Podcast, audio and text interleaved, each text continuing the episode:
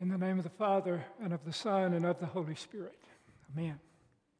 Please be seated.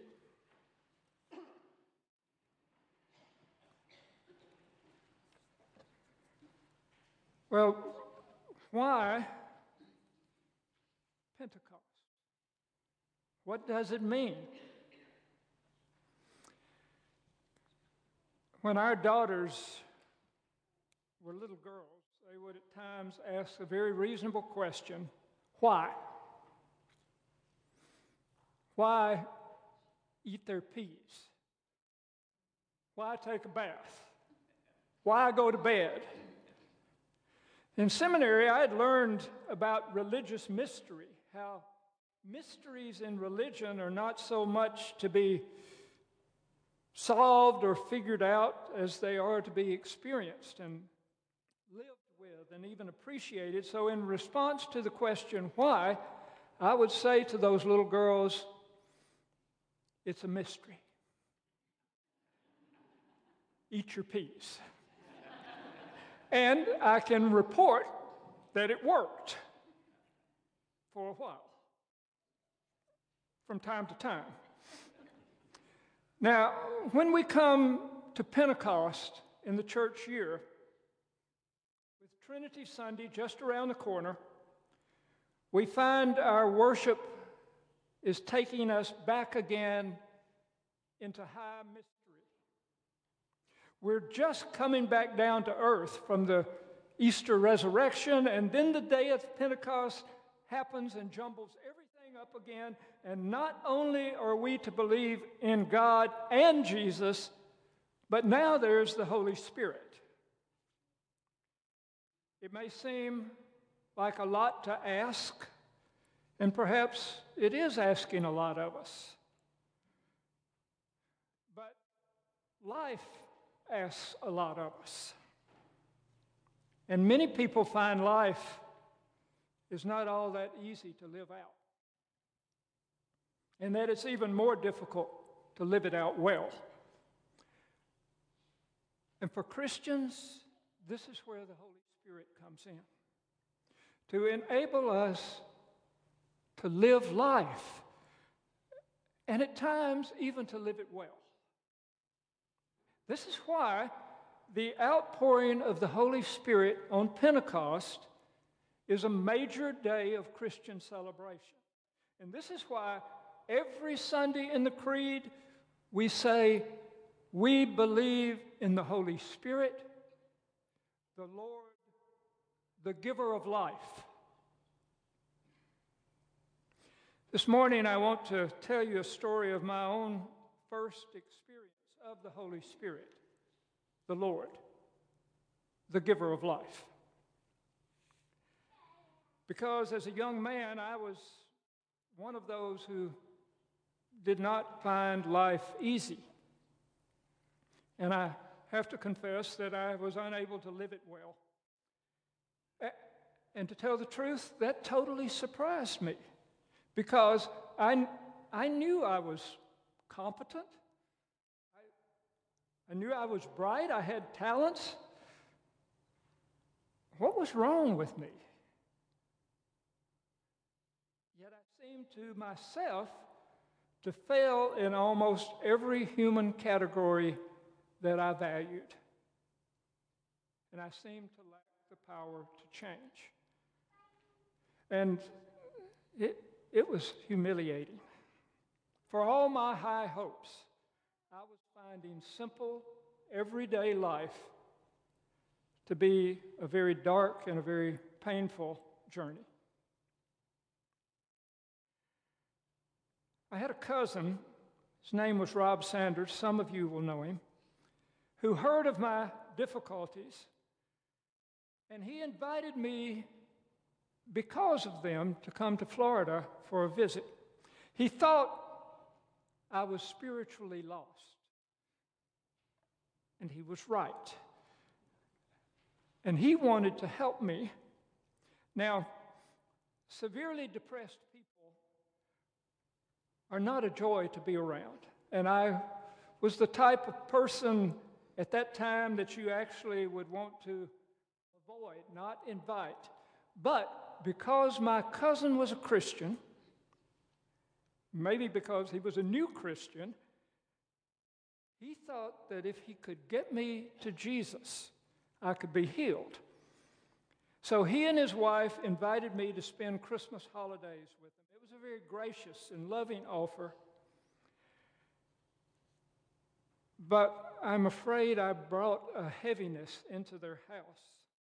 And after I'd been there a few days, my cousin suggested to me that it might be a good thing if somebody from his church prayed for me. And I said, that's fine. Tell them to go ahead and pray for me. And then he explained that, well, actually, they would pray with me. And I didn't like the sound of that. I, I had had my fill of what I thought was manipulative religion. But down deep,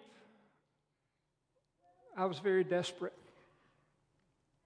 And because I, I really was lost in life and I felt hopeless, and because my cousin was trying to help me, I, I reluctantly agreed to try prayer. It turned out be a surprising experience in a number of ways. The first surprise came when my cousin drove me to the prayer appointment. I had assumed we would be going to the Episcopal Church where I had gone with them for the Christmas Eve midnight service, but instead, we parked at a suite of medical offices near the local hospital. I felt a little sense of foreboding. And I discovered then that the man who was to pray with me was not a priest, but was a dentist. We walked into a waiting room full of miserable people who, like me, didn't want to be there. And when my name was called by the nurse, my cousin and I were ushered into one of the treatment rooms, and Rob introduced me to Dr. Jay Denson. Dr. Denson was the senior warden then of Grace Episcopal Church in Ocala, Florida, and he had graciously worked me into his schedule. After introductions, again to my surprise, my cousin left me alone with this praying dentist who, who asked me to take a seat. There were two seats. I took the dental chair, and he took the little round stainless steel stool and came sliding up beside me, and he said, I need to ask you a few questions. He said, First off, I need to know if you believe in God. And I said, No, I don't. He paused and he said, Well, that's all right. Do you believe in Jesus? And I said, Well, of course not. If I don't believe in God, how could I possibly believe in Jesus? He said, It's okay. It's okay. He said, One more question. If there is a God, would you be willing for him to help you? And at that, some resistance inside of me seemed to break, and I said, Man, I would be willing for anything to help. Me. Fine, he said. Now let me tell you what I'm going to do. I'm going to pray. You're going to sit here. And God is going to come and help you. And here's what you have to do nothing. You sit, I'll pray, God will come. And so he got up from his stool, moved around behind me, put his hands on my shoulders, and began to pray. Now, this would be a better story if I could remember what he exactly prayed, but I don't. I, I do remember that it seemed to take an awfully long time. And the general gist of it was he was describing me to God. He said things like, Lord, see this man sitting here, how alone he is? He needs you to come and be with him. He, he's miserable. He's sick of life. He's lost. He feels like a failure. And, and he just went on and on and on. He took his time and he took me apart piece by piece. There were just the two of us in the room, but he seemed deeply involved in a conversation with somebody else, and it was about me. But I wasn't that anybody else was there. It was the whole situation was very unsettling to me. It was painful to hear the description of my interior state. How did he know all that? And, and it was also intellectually embarrassing since I had spent the last 10 years looking down my nose at Christianity. I felt like I was an intellectual that, that I'd given in, that I'd caved in. And yet, here I was in the middle of a mystery, sitting in a dental chair where this, while this doctor performed spiritual surgery, cutting me to the heart as he described me to Jesus. Alone, got that right? Miserable, anxious, sick, sad, sorry, full of pain?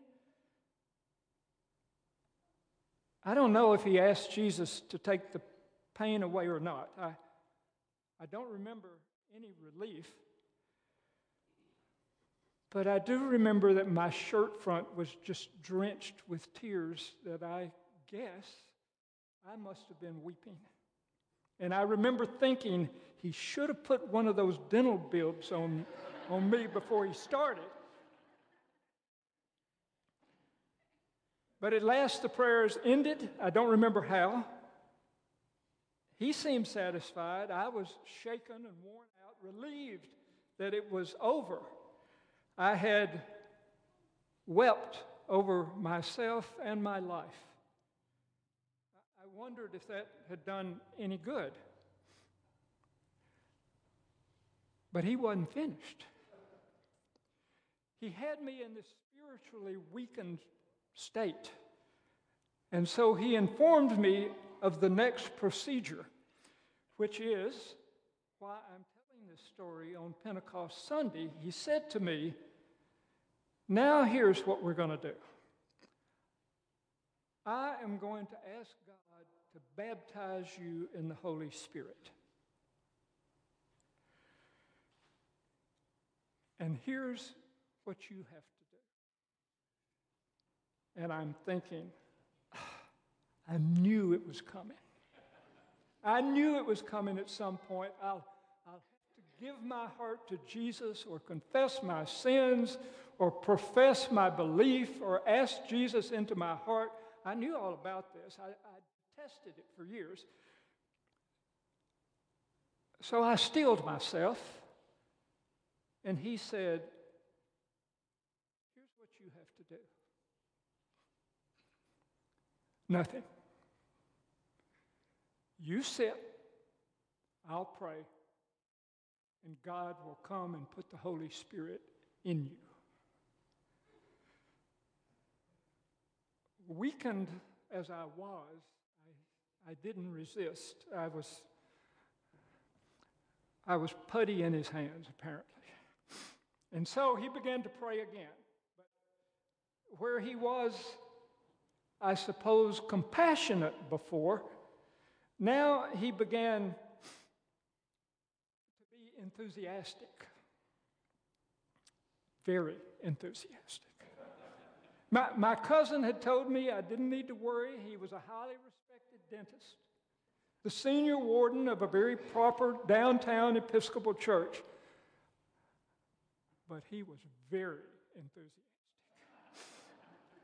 I, don't remember with what words he invoked God with this matter, but, but he went from enthusiastic to excited as he prayed.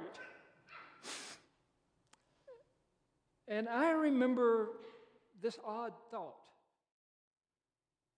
Well, maybe, maybe I would like to have it. Maybe I would like to have the Holy Spirit.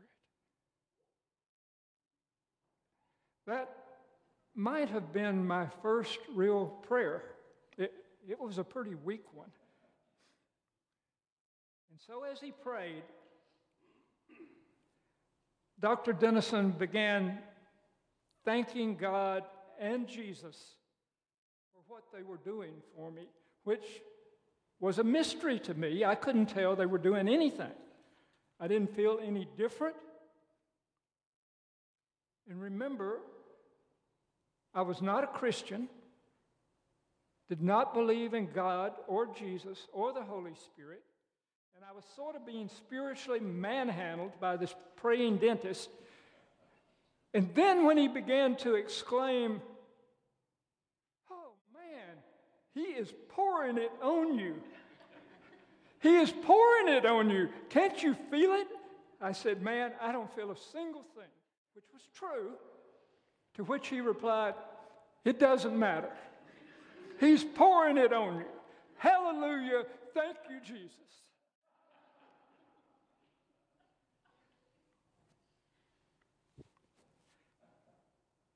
And then he began to pray Pentecostally, if you know what I mean. Oh, no, I thought.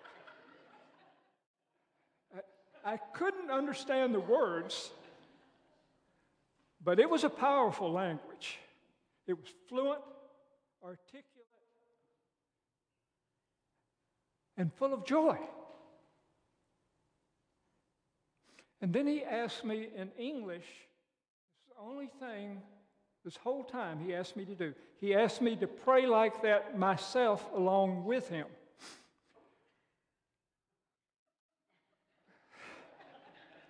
So I tried. But the Spirit did not give me utterance. So to be truthful, I faked it. I, I just muttered and stuttered and and I could tell it wasn't. But in response, he gave thanks to God. Maybe, maybe it was just because I'd tried. At, at any rate, it was just one more thing I tried that morning that I didn't really believe in yet. Well, mercifully, we ran out of time. And I was ready to get out of there. He had other appointments, a different kind of filling, perhaps, or maybe a root canal. He was good at rooting stuff out. He, he reminded me before I left what he thought had happened in our appointment.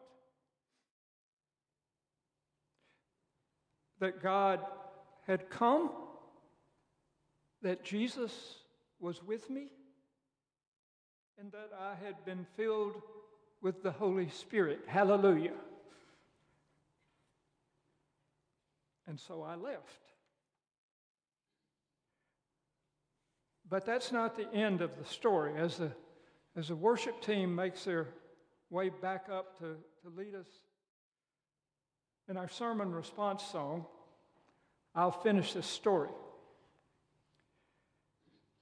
On the ride back from the dentist's office, my cousin was asking me how it had gone. And when I got to the part about the Holy Spirit, I said, You know, he seemed so sure I had been filled with the Holy Spirit, but I couldn't tell one way or the other. And then the unusual thought came to me that since I didn't know, I could just as well assume that the Spirit was in me as I could that nothing had happened. Rob agreed that that was logical. So I said, okay, I, I think I'm just going to assume that the Holy Spirit is in me. Was a very good move. Within the hour, I suddenly realized that the pain of the emptiness that had so filled me for months was gone. I didn't feel it go. I didn't feel it subside. I just realized it was gone. I was stunned.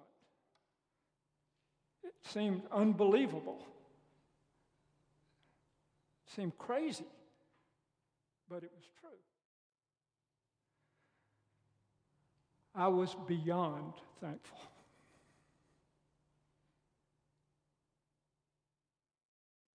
And I didn't have to ask, as they did on the day of Pentecost, what does this mean?